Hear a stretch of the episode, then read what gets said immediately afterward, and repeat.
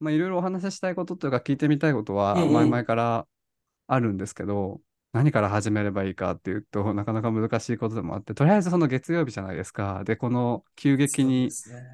天気も変わり、はい。秋めいてきた昨今どうですか？自律神経が。いやー、なんかやっぱりこう、うん、大、大事だと思うんですよね。バグってるなとは思いますけど、まあ、えけどね、今日は大丈夫でしたね。っていうのも今日はあの在宅勤務してたんで、あの、家にいるということと、あとなんだろう。なんかちょっと先週ぐらいに熱出してたんですけど、なんか熱から回復した直後ってちょっと元気になりませんか？なまあ、んか、と相対、相対相的な。対的になんかスッキリしてる感じがあるというか、なんかそういう感じで。そうそうそう。なんで、あの、むしろ逆にコーギーさん大丈夫ですか？あ、私は、私はもう本当全然ダメです。あの、全然ダメになったあ、ら言ってもくださいね。あう、の、昨日、リスケしてもいいし。えーあの、慣れたもんなんで。うんうんやっぱりこう、急激に追いつかないですね。この、暑いんだか寒いんだかみいや、わかります体がこうほてりません？なんかすごいあの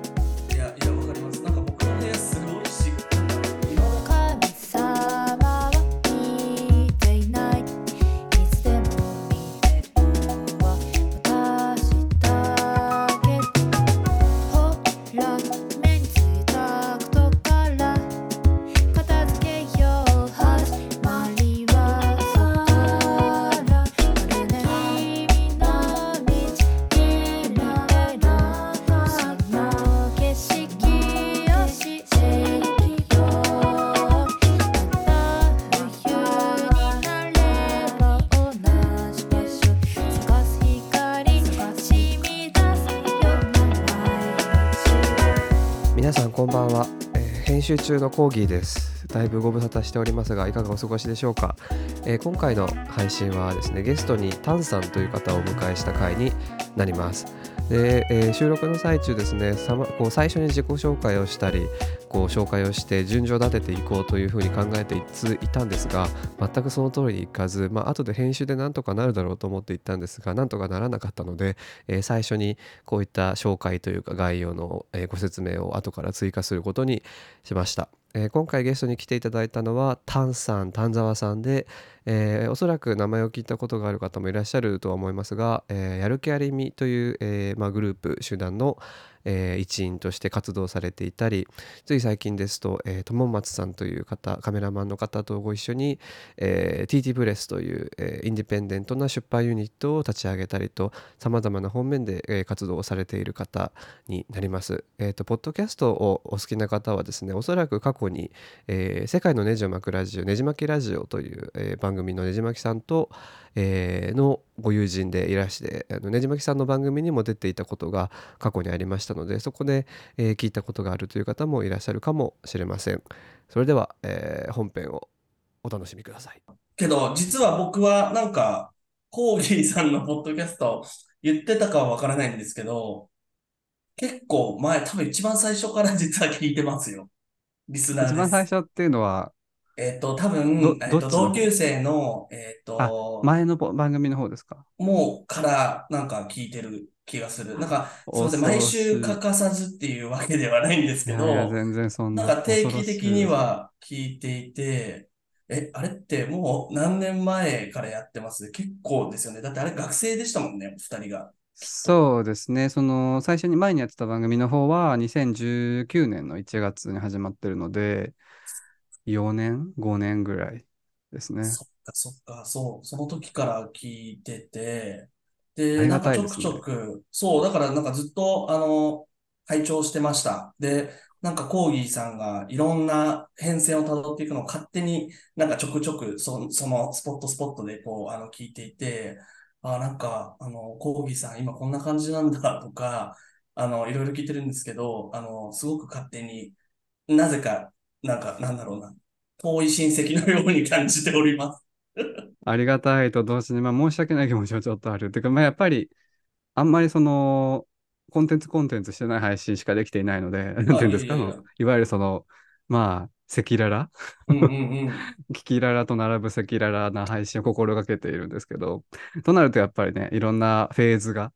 人生にはあるので、その人生のフェーズを、フェーズだからといって襟好みせず全て垂れ流すとなると、まあ、ユニークな配信にはなってしまうというところで。うんうんうんうん。けどきっと、なんか僕も含めてそれが心地よかったりするんじゃないですか？なんか割と自分がメランコリーな時に、あのーあ、コーギーさんもすごいメランコリーな気分になってるんだなって思う時とかもあったし、逆に言うとなんか最近はやっぱコーギーさん、なんかすごい変わったなっていう印象を、なんか放送を通しても、あの、感じることが多くて、あ、なんか最近のコーギーさん、いい感じなんだなっていうふうには、なんかここ数年は見ているかもしれない。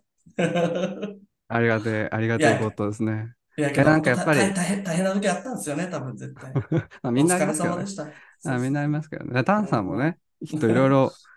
タンさんもいろいろあったからこそ、初めて出す、初めて出版する本に、スリープレスイン東京というタイトルをつけないと思うんですよ、やっぱり。ね。いやそんなことないいるとう。思うんですよ。やっぱ東京に出てきて、まあ、東京に住んでて、もう眠れない夜なんか一度も過ごしたことない人ってもちろんいると思うんですけど、そんな中でも、やっぱりああいった、いわゆるその、まあ、孤独とか、そういった眠れない夜でタイトルがついてますけど、その孤独とか、うんうんうん、その、その人が孤独をどういうふうに捉えてるかみたいなことをインタビューでお話ししてる本、うんうん書籍を出版されてたじゃないですかって、もう全然自己紹介とか何にもなしに話を進めてるんあ、ですけど。全然、あの、逆、あの、なんか、どっかでしてもいいですし、あの、勝手にこう、ちょきちょきしてください。そうですよね。まあ、一応挟んどいた方がね、いいかと思うんですけど、その、やっぱり、まあでも、どうなんでしょうね。やっぱり有名人じゃないですか、ユンタンいやさんは。いやいやいや、あの、本当に多分そんなことは絶対にないんですよ。そうなんですか、はいでもやっぱり、あのまあ、これからね、ちゃんと自己紹介しますけれども、うんうんうんそのやる気ありみさんというグループの中で活動されてる、うんうんうんタンさん、丹沢さん、タンさんというはい。方で、私も YouTube もちろん昔から拝見していて、あありがとうございますのタロットカードで、タンさんのその今後というか、この職場 のうだつの上がらない、うだつの上がらない、あの、女上司に、女上司の占い。とかを見ていましたし、そういっ。た、そういったコンテンツ、えっと、やる気ありみの中では、どういった、その責務というか、どういった職、機か、えっと、業務、担当をしてるんですか？あの、いや、本当に、あの、やる気ありみは本当に、あの、僕もいろいろやらせていただいて、すごくなんかみんなからも、そのやる気ありみにいることで、えっと、あの、やる気ありみあれ見たよとか、これ見たよとか言ってくださってることあるんですけど、あの、僕本当にそんななんか大したことしてなくって、あの、そもそも、あの、多分やる気ありみって、あの、すごく太田くんの代表の太田くんが始めて、一番最初は、もうちょっと、あの、少ない近い友達でやっていたところから、まあ、僕もなんか、多分ね、に25歳ぐらいの時だったかな、うん。に、えっと、たまたま、あの、太田くんと会う機会があって、まあ、そこでちょっと意気投合して、えっと、なんか一緒にやらないみたいな話をして、なんかちょくちょく活動に混ぜてもらったりとか、あの、なんか、あの、ネットの記事書いてた時は、なんかその企画したりとか、書いたりとかしてた時もあったし、その YouTube とかやってた時は、まあなんかみんなと一緒に出たりとかもしてたんだけど、あの、あんまりなんて言うんだろうな、あの、あなたはこれをやってくださいみたいなことはなくって、あの、もちろんい、いましたよ、そういう人も。あの、例えばまあ、オタクになったら企画するとか、編集するとか、あと、ね、あの、いろんな、例えばその、作曲できる子がいたりとか、あの、映像作るのが得意な子がいたりとか、あの、いろんなみんな得意を生かしてやってたんですけど、なんか僕は別になんかそんなこれといって、あの、何ができるとかでもなかったので、あの、一緒にいて、なんかやれることをやるみたいな立場でやっていて、なのでなんか別に、本当にそんなになんか何もやってない人なんですよ、実は。でも、あんまり言わない方がいいですよ、事実であっても。そういう 内情、見てる人は内情がわからないですから。でもなんかその、でなんかタンさんにインタビューする動画とかあったじゃないですか。あの、初めてのカミングアウトはみたいなあの中での企画と主にそのライティング、記事のライティングとかをされてるみたいな話がタンさんの方から出てたんですけど、まあ、そういったことをやっていたって感じですかね、じゃあ。そうですね。なんか、あのそういう記事もあったし、まあ YouTube とかも次何したら楽しいんだろうとか、みんなでお話ししたりとか、あのまあ本当にいろんなことやってたなと思います。なんか一つ、一つだけその昔からおお伺いしたかったんですけど、あの、はい。井上涼さんの、はいまあ、美美術チューンとかをやられてうんる、あの、井上涼さんが作った、えー10代のその、なんていうんですかね、恋の物語をミュージックビデオにして、革新っていうのがあるじゃないですか革。新だ。うんうん。革新の英訳出てますよね、動画で。出てます。あの、英語版、英語バージョン。うんうんうん。あれの英訳はタンさんがやったんですか？えっと、僕ともう一人の子と、あともう一人、あの、ネイティブの子と一緒に、あの、なるほど。たんですよ。なんか一人じゃあんなにできなくって、あの、けどなんか一緒に何がいいだろうねって考えたりとかしたのをなるほど。なんか、ます。すごくこう、まあ、ずっと伝えたかった、ずっと伝えたかったいうか、まあ、はいタンさんのこと知らなかったので、つい、あの、うんうんうんこの頃まで、この頃までっていうか、知るまでは、あ、この、ね何が言いたいかというと、その革新の英語版の役が、えーっと、ハンチになってますよね。そう。あれは非常に素晴らしい役だと私は思っていて、ます。なんかその、やっぱり漢字で日本語で革新っていう言葉になってますけど、MV のストーリーとかで語られてる内容は、いわゆるその確固たる確約した意思とかあの、うん。気持ちではないうん。のがストーリーじゃないですか。うだね。局その一人称の僕や私っていうものが、うんうん。同級生のゲイかもしれない、のんけかもわからないみたいな、そのやりとりに関して、なんかボディタッチしてきたり、なんかうんうん。好意を示してくれる様子に、あれもしかしてって思い続けてっていう話が、うんそのストーリーとしてはあるから、それを例えば革新の、革新っていう言葉の英訳として、例えばなんでしょうね、まあ、あー belief とか、その信じること、信念とか、まあそのままいくと conviction とか、そうだね。あとは confidence、そのうん自信を持って言えますよっていうことに関する訳もいろいろ出てくると思うんですけど、そこで、パンチっていうのはうん。あ素晴らしいですね って初めてあの英訳英訳が出た時に、あ、すごい、そう誰がやったんだろうって思ったんですよね。うんうんうん。いや、ありがとうございます。けど、めちゃくちゃその範地にたどり着いたときは僕たちも、はっってなって、そうそうそう、コンディクションとかっていうのになるのかなとかってずっと話してたんだけど、なんかやっぱちょっとニュアンスが合わないよねみたいな話をしていて、えっと、なんかもうちょっと予感とか第六感的に、こう、そうなのかもしれないって期待を込めて、こう、えっと、何かを想像することってどんなことなんだろうねって言って、こう、範地にたどり着いて、すごくそれは良かったなと、あの、僕たちも思ってます。そう、やそう、ありがとう、本当伝わってにそう。嬉しいよ、それ。初めて言われた。本当にまさにそうなんです。うんうんやっぱりその、大、感、感知はその、うん直訳すると感とかうんうん直感とか、いわゆる当てずっぽうみたいなニュアンスを持ってる言葉ではあるけれども、なんか思いついたって時に、I have a hunch って言ったりするって使われる言葉であって、もう間違いなくあの話ですよね。その、うんうん。主主人公が何かこう好意を持って、あ、ハンチ、I have a hunch, but っていうのがあのストーリーだから、うんうん。その確信を持った感直感が出たハンチ、I have a hunch の後に続く、残念ながらもずっと続いていく、良くも悪くもずっと続いていくみたいな話が、あの話、あその確信っていうミュージックビデオの、まあ、いわゆる物語としての一番こう意味のあるところだと私は思ったので、それをうんハンチと名付けた人にバラを、ありがとうございバます。ラを、嬉しい。あの、神様ばりには素晴らしね。いなって思ってたんで。でも当時だってね、ありがとうございますタンさんのこととかあんまり知らなかったし、うんうんやる気ありみをこうなんか、あの、軍隊として認識していたので、そのなんか、本当に群れとして、いっぱいいるんで、やる気ありみは。そうなんです個人に対してフォーカスを当てきれてなくて、なんか、敏夫さんとかもなんか、あの、うんうんうんシークレット・マイ・ハートをこう、ソファーに横たえながう。ら歌最高うみたいだよね、あな、れ。本当にに大好きだよ。ああいう人としか認識してなかったので、すごく、やっぱりそこからね、人、あの、人となりにうん当て、うん。フォーカス当てていくっていうのは、あの、ツイッターをやっててよかったなみたいに思う瞬間もありましたね。ありがとうございます、本当に。僕も、でそのあの、ああ、どうぞ、ごめんなさい。すいません。どうぞどうぞ。あ、全然、あの、僕も、あの、ツイッターやっててよかったなってことはたくさんあるんですけど、って思って、あの、コウイさんとも会えたしっていうのを言おうと思ったところです。ちょっと昨今私ツイッターから距離を置きまくってるので、なかなかあれなんですけど。それは、あの、大丈夫です。あの、インスタグラムでつながっているので。あ、そうなんですよ。ああれはですね、でもコーギーとは別のペルソナでやってるんですよ。あ、そうなんだ。ごめんなさいね。あ、いいんですけど、誰、多分、あ誰も、まあ、探し当てられない、探し当てられた人はラッキーっていう、こう、ちょっとなんか、うんうんうん鼻持ちならない姿勢でインスタグラムをやっていて、なんか、いいと思います。社会との距離をね、選別していくって。なんかその TANさんが、やっぱりうんうん翻訳とかがめちゃめちゃお好きという形で、昔からずっとやりたいと思っていたっていうインタビューで話されてたりもしてましたし、まあその、今インスタグラムの投稿もそうですし、あと海外文学、あのノートとかでやられて、その翻訳を実際にされてたりもしたじゃないですか。うんうんうんうん。あれはこう、まあ、いつも思うんですけど、いわゆるその仕事とは別で、仕事とは別の時間、日一一日の中でめちゃめちゃ時間を占める仕事とは別の時間でわざわざ時間を捻出して、翻訳って自分のやりたいことに向かわせるドリブンは一体どこから、そのモチベーションは一体どこから湧いてくるんですか？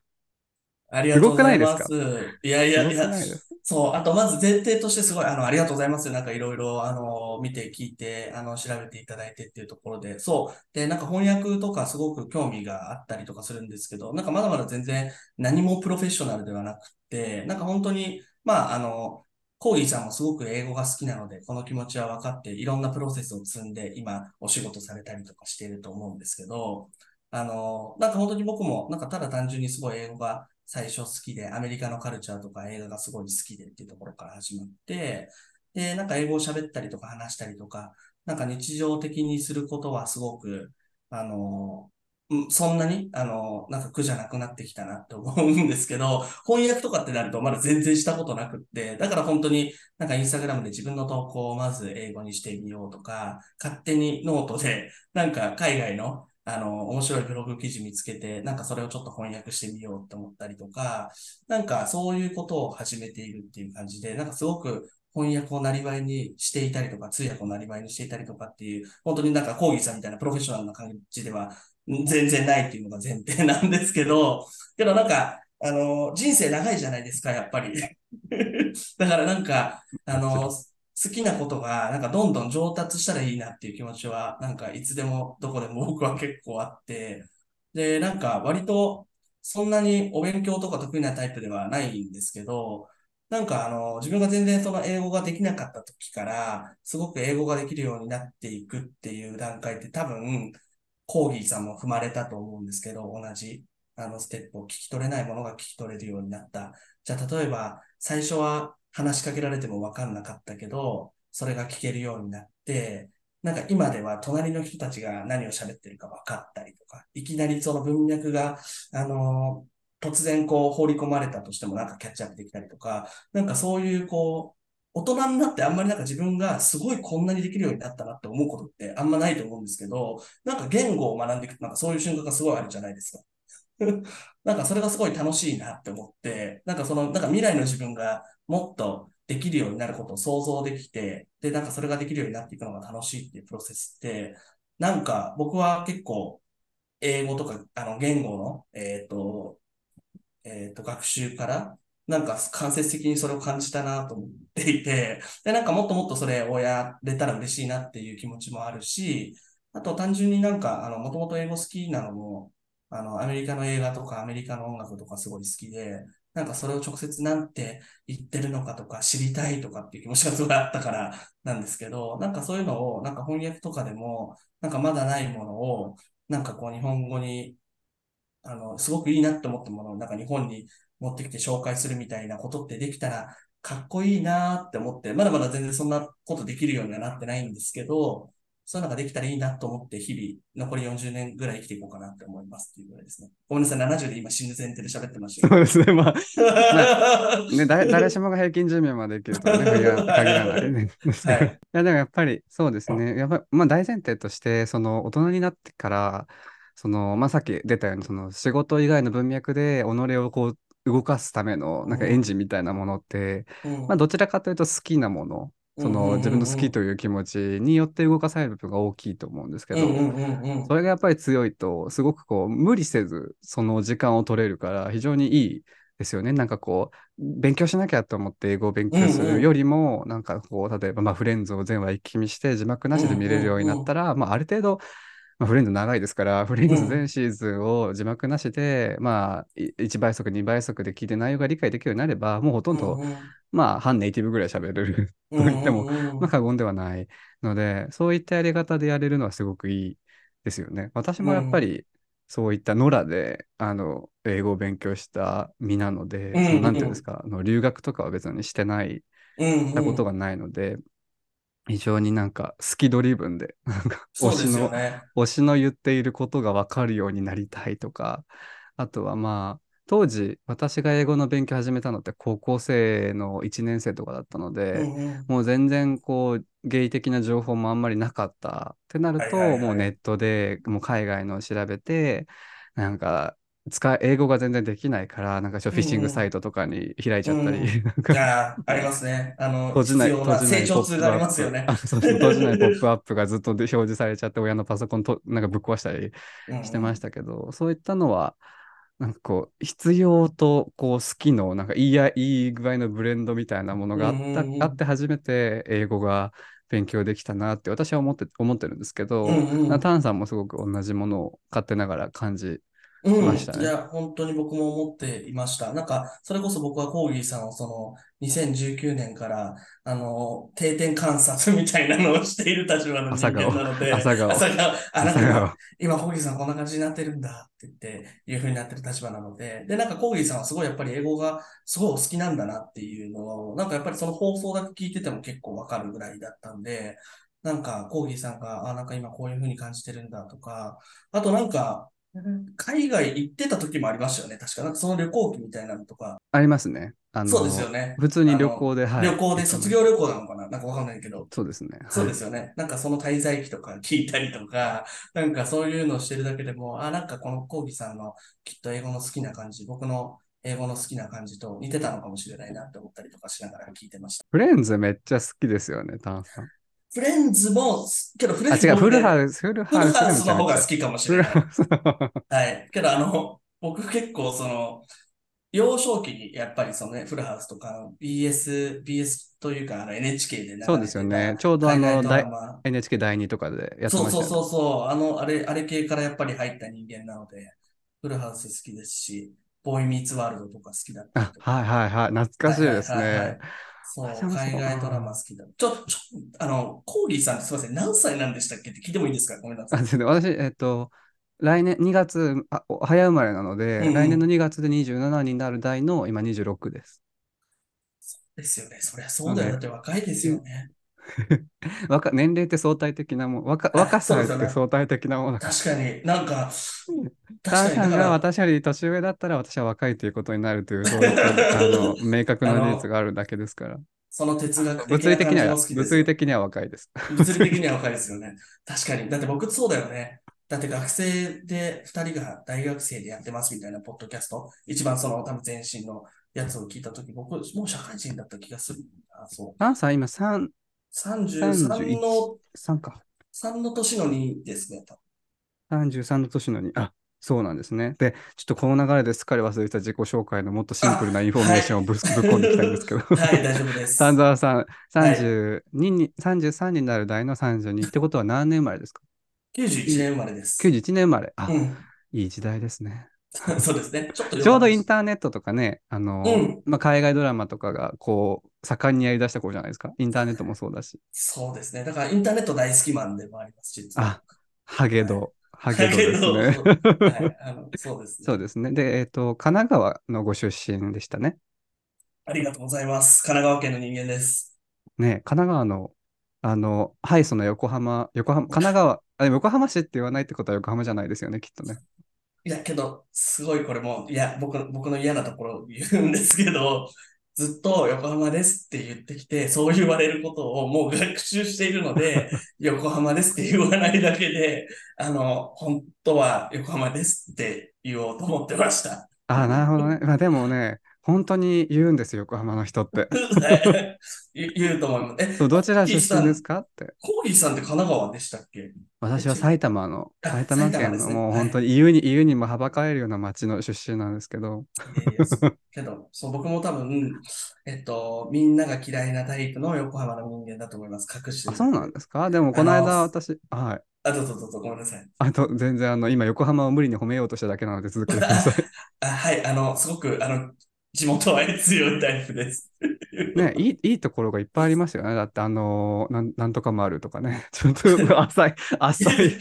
船の話しようとしますが、氷川丸。はい。あはいはいはいあの、はいいつも、いつもいる船いつもいる船、氷川丸です。はい。の横にあの、動く歩道がね、あって、そうですね。あの、ランドマークタワーがにね、つながはいはいる駅からのところですよね。あの、ご飯が美味しい結婚式場、あの、アニベルセル、アニメルセル港未来があありますね。はい。あの、すごい、ありがとうございます。港未来のことを褒めてくださって。あれ、横浜じゃないでしたっけ？横横浜ですよ、横浜です。けど港未来あのって横浜ですよね。あの、もう、もう、あの、みんなが象徴、想像する横浜ですよね。あ、よかったよかった。けど、もう、そう。けど、いいとこたくさんありますよ。そこ以外にも。やっぱあそこは。あの、埋め立て地で、あのね、今はなんかなないものをね、建てたところなので、もっといいところがたくさんあるんで、ぜひ、今度遊びに来てください。案内します。ぜひ、あ、埋め 立て、埋め立て地は横浜市民にとっては、足、足物なんですね。いや、いや、ちょっとなんか、僕僕が、あの、勝ち時みたいな。うん、なんかそういう雰囲気、だから新しくした街、観光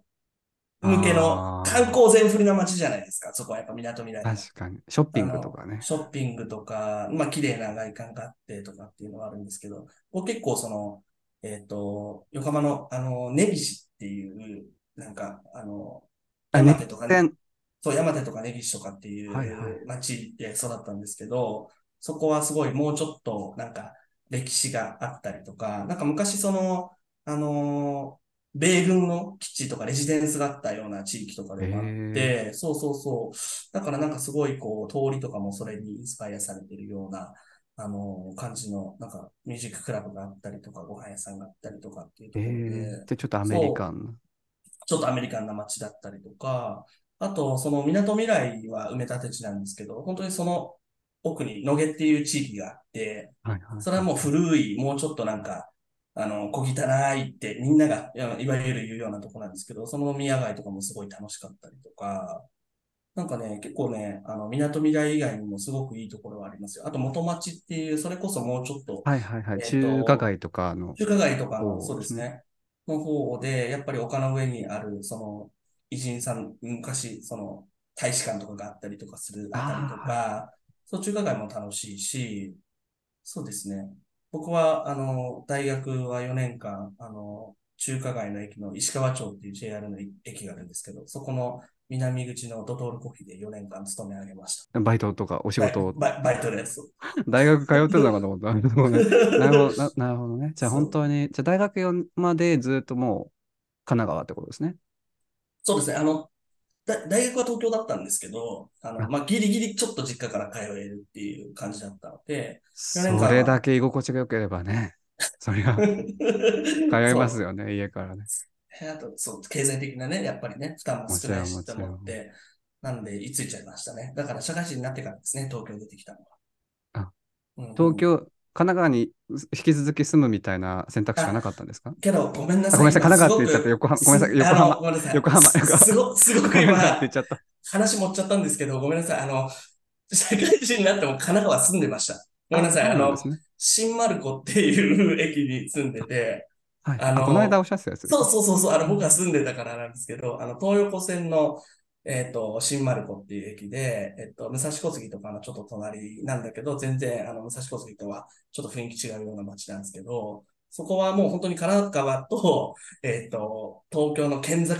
だから次の駅行ったら東京なんですよ。多摩川あを越えて。そうなんだ。そうそうそう。なんで、その、そういうところがちょっとまたね、あの、県民の意識が出てるなと思って、ギリギリ神奈川住んだろうみたいな、別にその狙ったわけではないんですけど、なので結果、あの、まあ、今は、今は東京住んでるんですけど、あの、もう27歳ぐらいまでは新丸子住んでたかな。やっぱね、DNA、土地のね、土地の DNA が、流れてるものもね DNA がやっぱり、そう、あの、川越えて東京来るとお腹痛くなっちゃう。あ、あるんですね、やっぱり。ごめんなさい。なんか 言うて横浜ですからね、そんな変わらないでしょってところを感じられますけど、ほぼだね。ね、都心部みたいな、うんすごく賑やかまあな場所ですしね。まあでもあれですよね、なんか留関学されてたんですよね。あれ？えっ、と、あ、そう、あえっ、と、やる気ありみの動画で、ううんうんあの、初カミングアウトの話をしたときに、留学中にあされてたって話をしていたので、そうですね。いや、けどごめんなさい。そのね、留学って言えないかもって思ってるんですけど、なんか、インターンシップのプログラムがあって、あの、大学に。で、あの、なんて言うんだろうな。留学っていうと、その、どっかの大学に行って、お勉強とか、その、何、学位を取るとかっていうのを意味すると思うんですけど、なんか僕はフロリダのディズニーワールドで、あ、あのいいとこに。8ヶ月間バイトするっていう、あの、えワーキングプログラムがあって、そこに行ったんですよね。で、そこに一緒に行ってたこと、えっ、ー、と、えー、仲良くなってっていう感じでカミングアウトしたのが一番初めだった気がします。そうなんですね。なんか今、カミングアウトの話に持っていこうとしたんですけど、はい。ディズニーワールドで バイトってこと、キャストとして働いてたってことですか？あ、そう、おっしゃる通りです。なので、あの、実は多分ディズニーって世界中の大学と、あの、ディズニーカレッジプログラムっていうプログラムを提携していて、で、まあ、ディズニーも、まあ、いろんなところから、えっと、お客さんが来る、あの、いろんな国からお客さんが来る、あの、施設だと思うので、えっと、まあ、いろんな国の人が来ることはすごくいいことなんですよ。で、まあ、学生で、で、そこで、あの、基本的には本当に、あの、日雇い労働者ですよ、僕た、僕なんて。あの、すっごい働かされてるんですけど、週末になると、一個、あの、ディズニーカレッジプログラムのディズニークラスがあって、リーダーシップとかホスピタリティとか、なんかそういう、こう、あの、ディズニーっぽいキーワードの、えっと、一応授業 があって、ペイをされるんですか？あ、どういうことですか？あの、あの、いディズニーワールドからお賃金は支払われるんですか？もちろんです。ああ、じゃあの、じゃあまで、えっと、なので、その週1回の授業で、そのプログラムを大学の単位換算できるんですよ。あ。あ だから、その大学生が、あの、行けて、あの、ただのバイトにしに行くんじゃなくて、その間に必要な単位としてトレードオフできるようなことになってるので、あの、4年で卒業できるよっていうのを売りにしていて、なるほどね。そう、けど、その、それに、あの、行っていて、あの、僕は。なので、そうですね、なんか本当に就職面接みたいな感じで、向こうのリクルーターがこっち来て、あの、あなたをどこに働かせるかっていうのをちょっと決めて、受かったらいけるみたいな、そういうプログラムでした。8ヶ月間同じポジションでディズニーワールドの中で働くってことですか？えっと、人によって違うんですけど、通常2つのポジション、4ヶ月4ヶ月で働かされるっていうのがあって、僕の時は。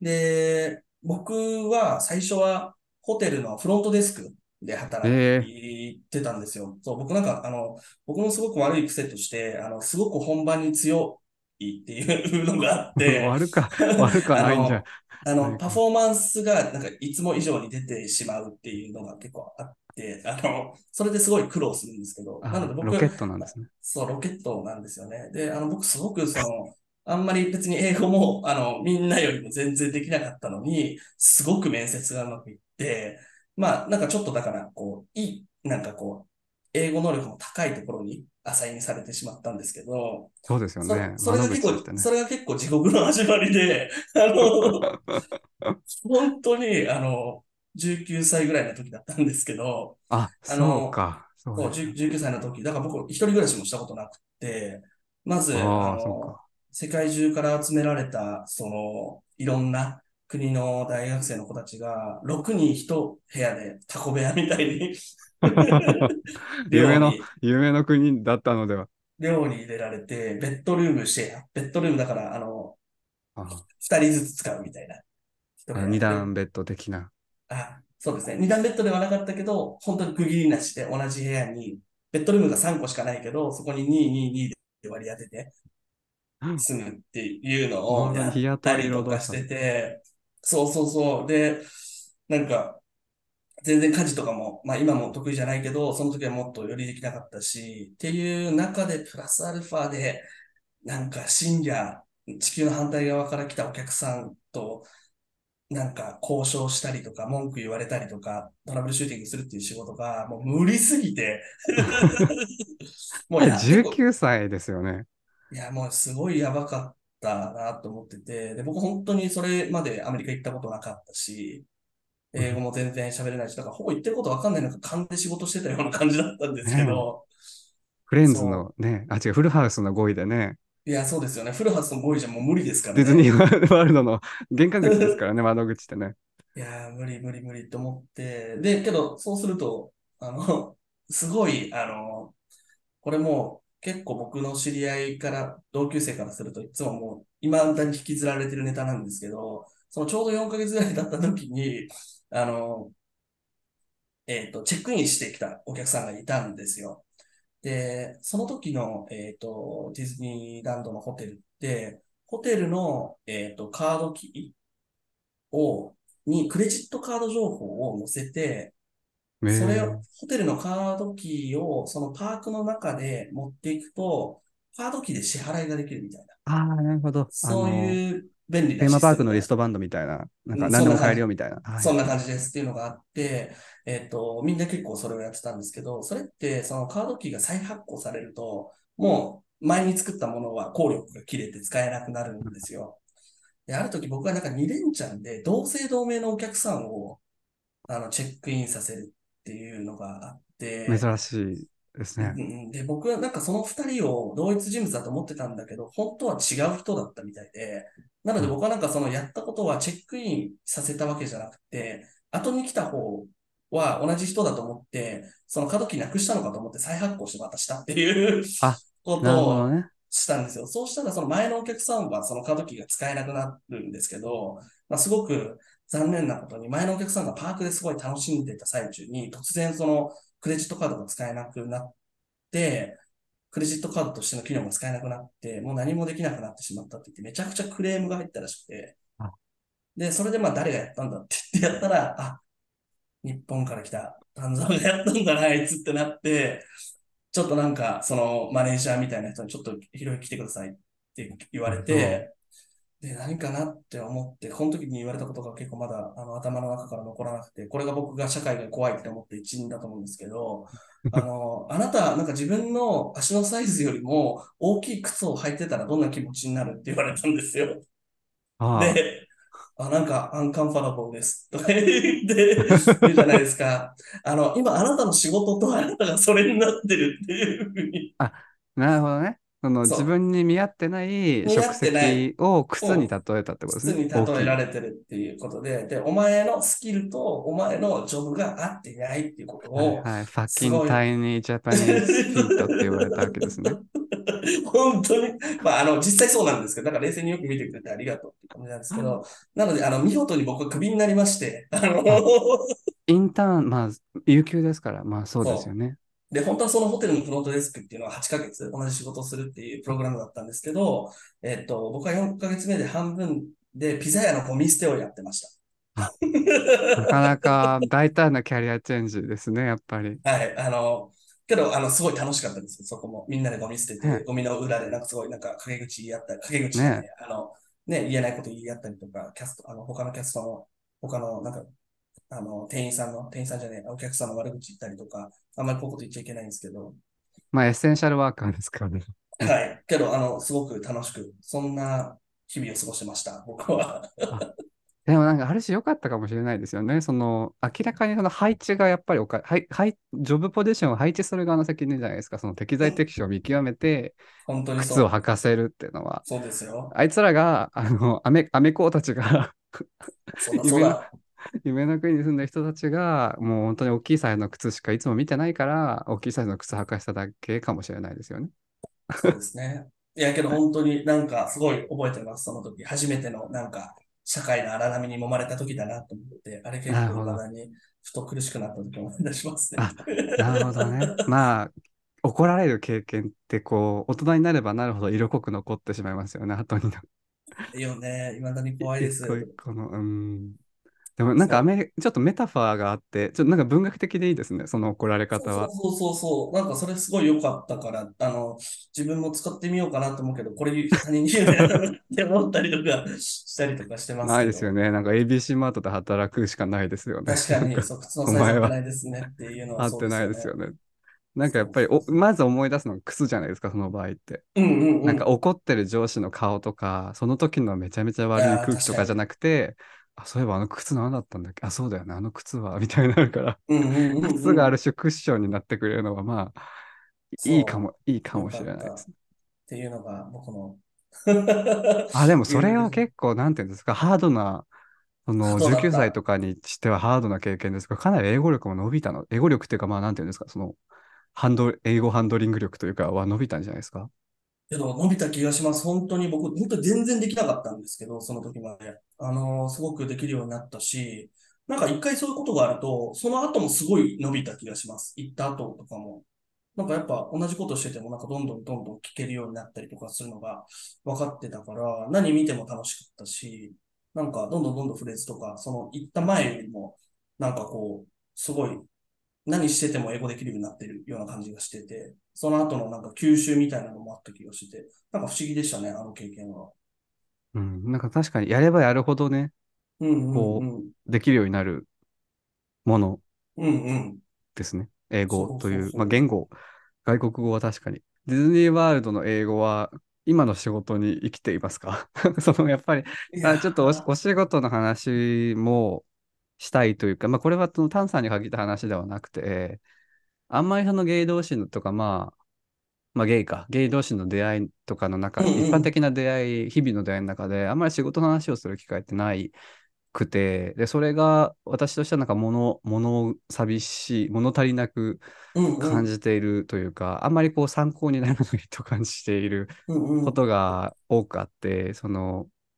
し仕事のキャリアプランの話とか、うんうんどうして今の仕事を選んだのかって、なかなかその、ね、ハウリングしてちょっと今からお茶でもっていう時にはあんまりできな確い。そうですね。今から、今から何するって聞かれたら、まあちょっとキャリアチェンジの話しようかなとはならないから、なるね。と、そうなんですよ。で、で、タンさんは、まあはい私のその短いそのツイッターのタンさんのはい拝見する限りですと、お仕事に関してはいろいろ思うところがあると思うんですね。そうですね。なんか、すごいお仕事に対して悩むこと多いです、僕。思った通りだと思います。なんかやっぱりそのね、以前お話しした時も、あの、お仕事、転職経験も多いというお話もされていましたし、なんかこう、まあ今からちょっといろんな言葉を使って言う、いろんな言葉、いろんな表現方法を使ってうん言うんですけど、あ 全然率直でいいですよ。率直に率直、率直に言うと、うん我々はどうすればいいんですか？いや、どうなんだろうね。いや、そう。なんか以前、うんそうなんですよ。まあ、わか、その、以前、すみません。以前、その、ちょっとその、まあ、マイノリティ界隈で流行ったツイートがあって、まあ、まだツイッターだったら本当にに 30, 3年前ぐらいの話なんですけど、うんうんあの、自分がそのマイノリティとして普通にさ、普通のっていうか、まあ、いわゆるホワイトカラーのサラリーマンをしている人が書いた、こう、漫画？なんか、ねうん猫を自分、猫を自分にしたキャラクターがうん、その上司からもっとコミットしなよとか、まあ簡潔に言うと、仕事に対してもっとプライベートベースでもコミットしなよというか、その、まあ、そこまで強くはないけど、全身全霊をもっとうんうん。ジョブとかキャリアに注いでみた、見ないと先はいかないんじゃないのみたいな話をされたときに、自分は無理だっていう話をうんうん。その人はしていて、で、その、まあ、マイノリティもあるし、そもそもマイノリティ性がっていう言い訳をするわけではないけれども、ご自分のそのキャリアとか仕事に対する執着心の薄さっていうものが、己のマイノリティさみたいなものに、まあ、関わりがないとは言えないっていうような話をしていたんですね。で、それ見て私は、まあ、ハゲドって思ったんです。ハゲドと思ったといいねとリツイートをしたんですけど、でもそれを、でその作者さんもそう言ってるだけではどうしようもないよねっていうところで話は進んでいったんですね。まあ、私もそう思う。うん。いかんせんどれだけ言い訳を重ねてそれが事実としてこう己を憐れむ要因だったとしてもそうは言っていても毎日は過ぎていくし明日朝起きれば帝国に仕事は始まるし、まあ、仕事があるだけありがたいっていう意見もあるんだけどうん。今その話はしてないからちょっと一回置いといて。それをしていく中でどうこう我々という船我々個人が持っている船は一体どこに向かって走ればいいんだろうなねめちゃめちゃ思うんですよね。タンさんの船は今どこにいて、どこを向かっていますか？ありがとうございます。そんなことを聞いてくれて。いや、けどなんか、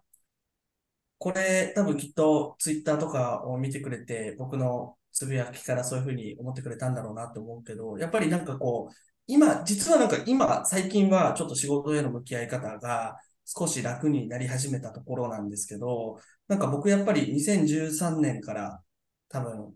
し仕事していて、だからもう10年選手なんじゃないですか、僕ってきっと。20そうですね。で、まあちょっと間休んだりとかはあったんですけど、まあまあ10年仕事してて、なんかやっぱりこう結構本当につい最近までは、結構そのなんか仕事を辛いなって思う気持ちになることがめちゃくちゃ多くって、で、それ、もしかしたらなんかその理由って、もしかしたら、えっと、コーギーさんとは違うかもしれないんですけど、なんか僕が一番最初、すごく仕事について悩んでいたのは、えっと、仕事に本気になれないことっていうのかな。わかる仕事、仕事をそんなに 大事だと思えないことだったんですよ、実は。で、僕、あの、すごく、あの、これはすごく恵まれていて、あの、新卒で入った方すごく大きくて、あの、いい会社だったんですね、いわゆる。で、あの、そこで、その、入ってきた子たちって、あの、すごくこう、なんて言うんだろうな、みんな、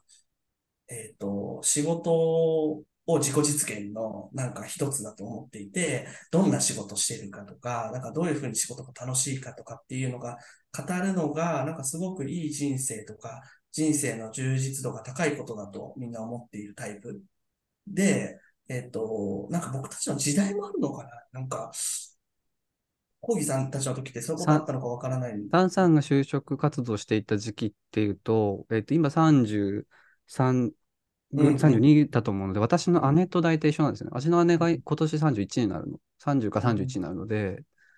でその頃ってまあ、割とあれですよね、その、履歴書は送るだけ送った方がいいみたいな時代じゃなうんうんかったですか？うんうん。いや、本当にそうだったし、けどなんかね、あの、僕たちのなんて言うんだろう、学生の、なんかこう、かっこいいと言われることとかって、ごめん、あの、僕のすごいちっちゃいコミュニティの中の話かもしれないんですけど、それは。なんか割とその、なんていうの、じゃあ大企業に行くとか、あの、お給料がいい会社に行くっていうよりは、なんか自分の好きなことをしたりとか、そのパッションがあることを仕事にしたりとか、まあ、言ったら多分 YouTuber とかもそこら辺だったかもしれないですけど、好きを仕事にとかっていう言葉がすごく出てきたりとかしてきた時で、なんかこう、すごい好きなことをしている人がかっこいいみたいな風潮があったんだよね、きっうと。んそうそうそう。で、僕はおその当時思ってて、で、周りとかも結構そういうタイプが多かったから、なんかその会社に入っても、なんかいまいちこのなんか仕事を好きになれない、熱くなれない、当事者意識が持てない自分っていうのが、なんか。すごく、なんて言うんだろうな、嘘ついてるみたいな気持ちになってすごい辛かったんだよね。で、なんか、うんそれの 折り合いが全然合わないまま、あの、つい最近まで来てて、あの、なので、なんか仕事をやったりはしてるんだけど、なんかずっと自分が嘘ついてんじゃないかみたいな、なんかこう、ま、そうだよね。なんか、例えばその、マイノリティだっていうことで、あの、ちょっと自分の存在とか何かが言いづらかったりとか、正直な話しづらいみたいな欺きで苦しい人もいると思うんだけど、僕はまずそこよりも、なんか自分が全然好きじゃない仕事をしているっていうことの方が、なんか罪の意識が強くって、その時は。なるほど。罪なんですね。うん、なんかね、それがすごくね、僕の中にはね、なんか悪いことしてるっていう気持ちがあったんだよね。で、なんか、今思えば別にさ、仕事なんて仕事なんだからさ、別にどうやったっていいじゃんっていう、なんて言うんだろう、ある意味、えっと、まあ、一周回ったというか、別にそれでいいじゃんって、あの、本当に思えるようになったっていうのが結構最近のことだったので、僕にとっては。だからなんか仕事も、あの、あと僕なんか、あの、本当にすごく、あの、わかんない。あの、これもどう見えるかわかんないですけど、結構真面目に見られるタイプなんですよ。多分その容姿とかから。けど、あの、本当に僕って不真面目な人間で、あの、すごいずるいし、すごい、あの、せこいし、すごい手抜くし、あの、なので、あの、仕事は、なんだろう、そういうズルとかをしながら、なんか実際、よ、よ、よ、療養力、療養、療養力やれる タイプではあって、なので、なんか、もう仕事は別にできるんだったらいいんじゃねえか、みたいな気持ちに最近はなんかちょっとなって、あの、ようやく前を向けているっていうのが今僕の船の状況です。なるほど。じゃあ割と今、あれなんですね。ワンピースなんですね。そうですよ、もう。あの、割と麦わら海っ賊団なんですね、今。ていうのもあるかも。けどなんかそれを思えるようになったのは、なぜかというと、もしかしたらさっきじ、あの、小木さんも触れてくれたんですけど、あの、きっとなんか人の活動とか、なんかきっと自分が本当にやりたいなって思うことを、なんかちょっと最近できるようになってきたからなのかもしれない。別に仕事じゃないところで。確かにその、よりどころというか、その、力の注ぎどころをうんうんうん。分散させるというか。うんうん。で、なんか、そういうのができてくると、なんか仕事も仕事で、なんか別の切り口で見えてくる。じゃあこっちやりたいんだったら、なんかその生活の基盤にするために、なんか仕事は無理なく続けてみようって思えるものになったりとか、なんか前までなんか仕事が自己実現をしなきゃいけないとか、仕事で何かすごいこう、何かすごい人にならなきゃいけないとか、なんかそういう何者かにならなきゃいけないんじゃないかみたいなプレッシャーがやっぱり20代の前半とかはすごくあったタイプなので、あの、すごく、それめちゃくちゃ良い感じで、最近は。まあ、ここからね、またどうなるかわかんないんですけど、船は。今の状況としてはそんな感じそうで。ですすね。まあ、たゆたう海面ってね、わからないですからね。でもやっぱりす聞いてて思うのは、その何者かにならなきゃいけないプレッシャーみたいなものがあったとするならば、うんうん割と最近のそのタンさんのここ2年というかここ数年のさまざまな活動が実際にローンチしていった場面が多かったと思うんですよね。いろんななんか司会を、イベントの司会をやられたり、まあそれこそジンの出版されたり、しあの出版ユニットを立ち上げたりっていう中で、うん。なそういったそのプレッシャーになっていたものが実際に船としてこう あの、うんうん。漕ぎ出せていけたっていうのが和らいだ人生におけるプレッシャーが和らいだ要因なのかもしれないなといえばそうだね。けど、なんか、あの、全然何者になった気とかはなくって、なんか、あの、どちらかというと結構何者にならなくてもよ、よ、良いかもなっていう気持ちがちゃんと諦めがついたりとか、あの別にそれでも、それがいい、なんて言うんだろうな。それは強いと思います。なんかそれは、なんか自分で何かをやることともしかしたら逆行しているように見えるのかもしれないんですけど、なんか意外と別に、なんだろう。そんなになんか、いわゆるすごい人みたいにならなくてもいいんじゃないかっていうのは、結構本当にちゃんと、なんかそういう不安からはどんどん離れられるようになったなっていうのは、本当に30超えてからはあるかもしれない。それはなんでなんだろ何者かになりたいという気持ちから自由になっても何かはできるっていうこう。うんとうん。が、すやっぱり、まあ、頭では言葉として理解はできても、私個人としては、ほんまかいなって思ってしまうやっぱり、けどこのね、今こちらににあのお手元にあるんですけど、皆さん、あの、はいはいはい。えーっと、ワタンさんと、やる気ありみの、あの、友松モさん、マツさん、モマツさん友です。松さんはあれなんですね、やる気ありみでカメラマンもやられてた方、おっしゃる通りです。そのお二人、タナとマさんのお二人がやられてる出版ユニットで出版されている本のスリープレスイン東京が今手元にありますけれども、ありがとうございます。何者にもならなくていいとか何かをしなくてもいいっていう気持ちのままこういったことができるっていうのはどういうどういうそのエンジンが回ってるのか全然わからない。その何がモチベーションじゃあ何がモチベーションなんだよみたいな。寝たきりで何もできない状態でこれは生み出されないってすごいですよ、この本。本いや、けど、なんていうの、ジン、ジン。ジン、うんうん。けど、それも、なん私この足立さんのお話泣きましたもん。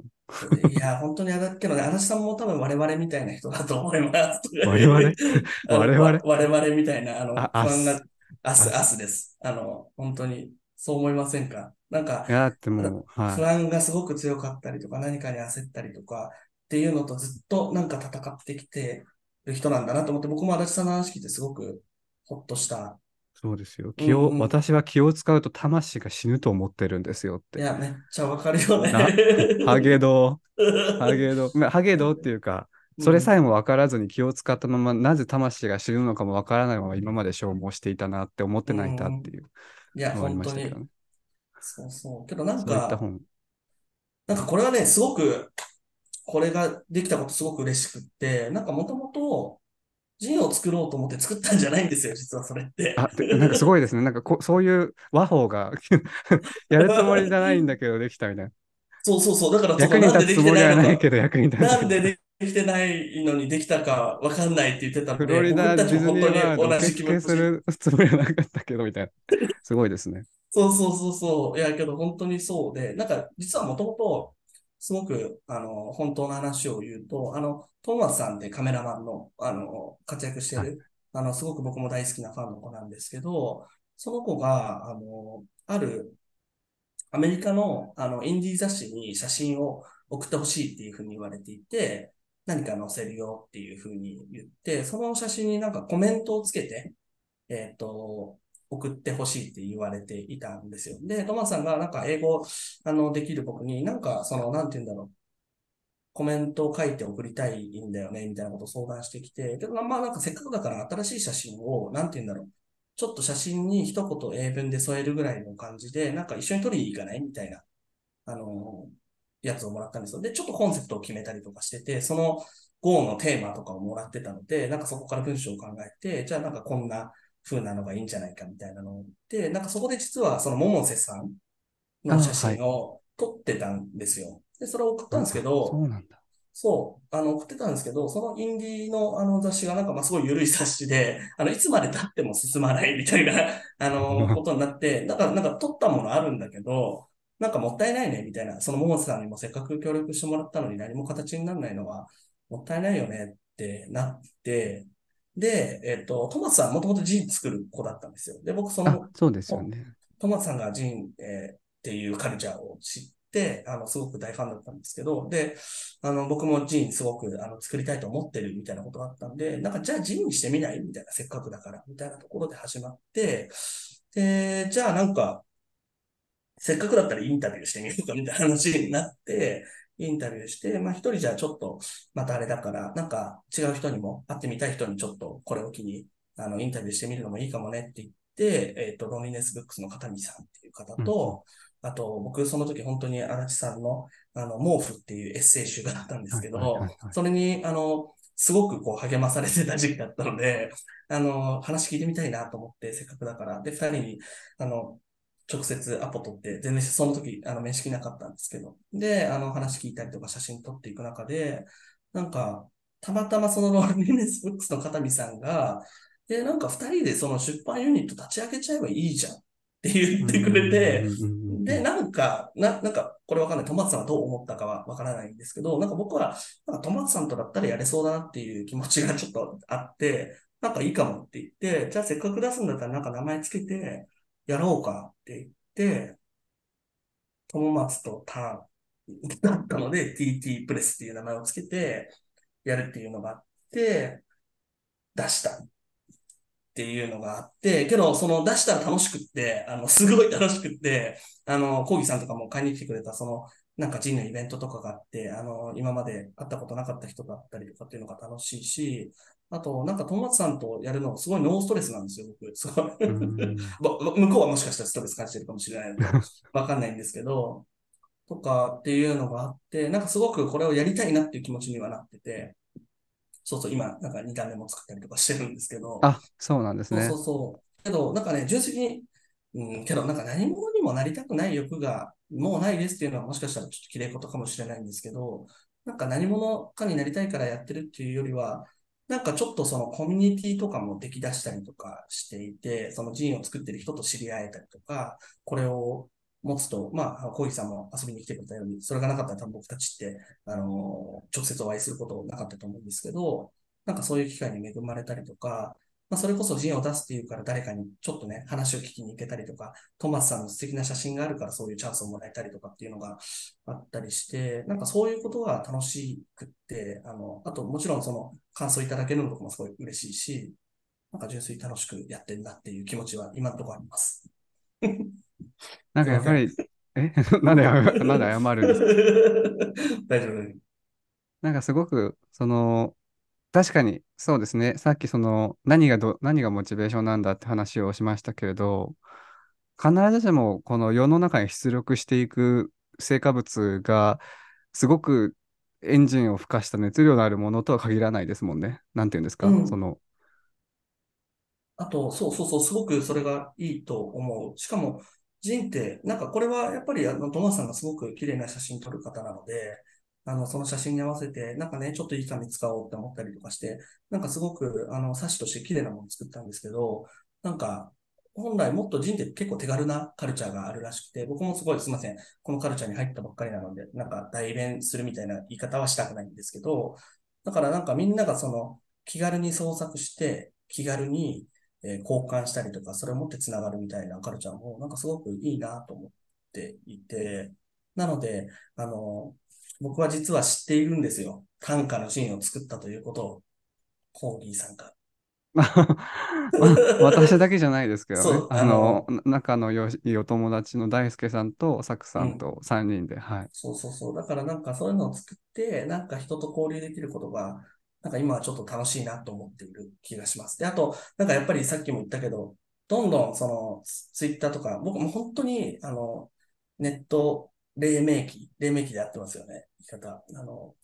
黎明期からネットに行って、掲示板とかも大好きだし、まあ、それこそ、あの、本当になんか柄は良くないですけど、2チャンネルとかもすっごい大好きだったタイプの人間で、兄ちゃんの夜明けを見てきた龍馬なんですね。そう、必死に書き込みもしてたし、必死にすれたてもしてたし、もうすごい、あの、大好きで、基本的に僕、なんかあんま人と1対1で喋るのは、なんか実はそんなにお酒ないと苦手なタイプなんですけど、すいません。あ、いや、けど、あの、別に、あの、全然大丈夫です。あの、ですけど、なんかこう、テキストとか、あの、まあ、ツイッターとか特にそうですけど、えっと、自分の言いたいこと言ってるんだけど、特定の誰かには言ってないみたいなのすごい好きで、なんか、あの、こうやって話したりとかしてると、その人がそれをどう受け取るかなとかっていうのを、あの、考えすぎて死んじゃう、魂すり減らしちゃうタイプ。これこれもね、だんだん良くなってきてて、もう今は結構大丈夫なんですけど。あの、それこそ、あの、もうちょっと昔とかは結構それがなんか苦手なタイプで、なんか別に向こうは何も持ってないのに、こっちがただ自意識過剰で考えすぎて死んじゃうタイプだったんですよね。あ非常にわかります、私も。そうですよねなんか一度一度同じことを、なんか別の方にもっと年上の40歳目前ぐらいの方に相談したら、まあ若い時ってみんな自意識過剰なんだよね、みたいなことを言われて、うん。で、ジェーン・スーさんってあの、今、流あ行りのポッドキャストやってる方も、まあ同じような自意識過剰だったよね、自分はあの頃みたいな話をしていて、うん。まあ合ってるのかもしれないけど、やはり当事者、その今まさにその瞬間を生きてる人としては。なんか尺ですよね。うん。いや、気に気にかけてる我々がこうやり玉にあげられるのはなぜみたいな。いや、そうだよね。いや、けどわかるわかる。だから、けどね、しかも一生自意識の塊かもしれないしさ。人によってはね。こっちは誇りを持ってプライド、プライドとともに、ねあの繊細さんをやらせていただいてるわけだから。そうですよね。わかります。本けど。うん、なんかあって、まあ今ちょっとよそういうのも良くなってきてるし、全然、あの、で、できるんですけど、なのでなんか、それこそ好きなんですよね。その、不特定多数に向けて、向けたやつ。で、あなたに別に直接言ってるわけじゃないから別に流してくれてもいいし、なんか、いいねしてくれてもいいし、何でもいいよっていうスタンスの方が気楽に喋れるタイプではあって、わかる。でめっちゃ私もそっちの方が好きです。そう、だから多分ね、きっと、ポッドキャストとかももしかしたらそういう感覚で、あの、コンビさんやってらっしゃるのかなそうですとか思ったりしたんでだすけど。から伸びないっていうのもあるんですけど。い いや、全然、あ伸びてると思いますよ。あの、や、伸びないんですよ。聞いてる人伸たくさんいるんで、伸びないんですね。企画とか、企画とかができなくて。しなくていい、しなくていい。そう。だ、だけど、なんかそういうのが好きだったんだけど、もう今結構あんまりインターネットも、なんかセーフなスペースではなくなってしまったなって本当に思うから、余計なんまか、そうですね。昔のセーフかどうかわかんない。昔の方がすごく狭い、本当に囲われた壁の中の空間だったので、もう本当になんだろう。まあ、旗から見たら差別もあったし、もう罵詈雑言もあったけど、その箱の中ではすごく安全でしたよね。なんか、なんていうんですかね。うんうんうんまあそうそうそう、泥泥沼みたいな。マイクロバイオオームが住んでいる、う皮膚常在菌たちが住む密閉のエリアっていう感じではあったんです。ナウシカの話してます。ナウシカそれ。なんですか、そう。そう。そう。だね。そう、もちろんなんかそのね、差別が起こしてる場が心地いいとかってわけじゃないんだけど、なんて言うんだろう。なんかすごくこう、別に、なんて言うんだろう。ちょっと怖いなって思うことが多くって、やっぱり自分の言葉って自分の言葉通りに受け取られなかったりとか、あとやっぱりなんかどこかで自分が誰かを傷つけてるんじゃないかっていう怖さとかもあるし、で、なんかそういうのって本当は、本当はというか、もちろん、なんかある程度対面とかだと、なんか指摘してもらえたりとかさ、いや、それ良くないよって言ってもらえたりとか、なんかするんだけど、なかなかネット上だとみんなそういうところまでいかないし、なのでなんか気づかない間になんか自分がすごく嫌な人になってたら嫌だなっていう気持ちもあったりとかして、なので、なんか割とそのテキストで物があってっていうコミュニケーションとか、あとなんか人と人がなんかもう少し会って話すみたいなのに興味を持っている時期でもあるかもしれない自分がっていううんまさに気もし今ますね。うんうん、今。なので、だからそのね、あの、字に書いてみたりっていうのは、そういう今の気分にもあったことなのかもなって思ったりとかしてます。「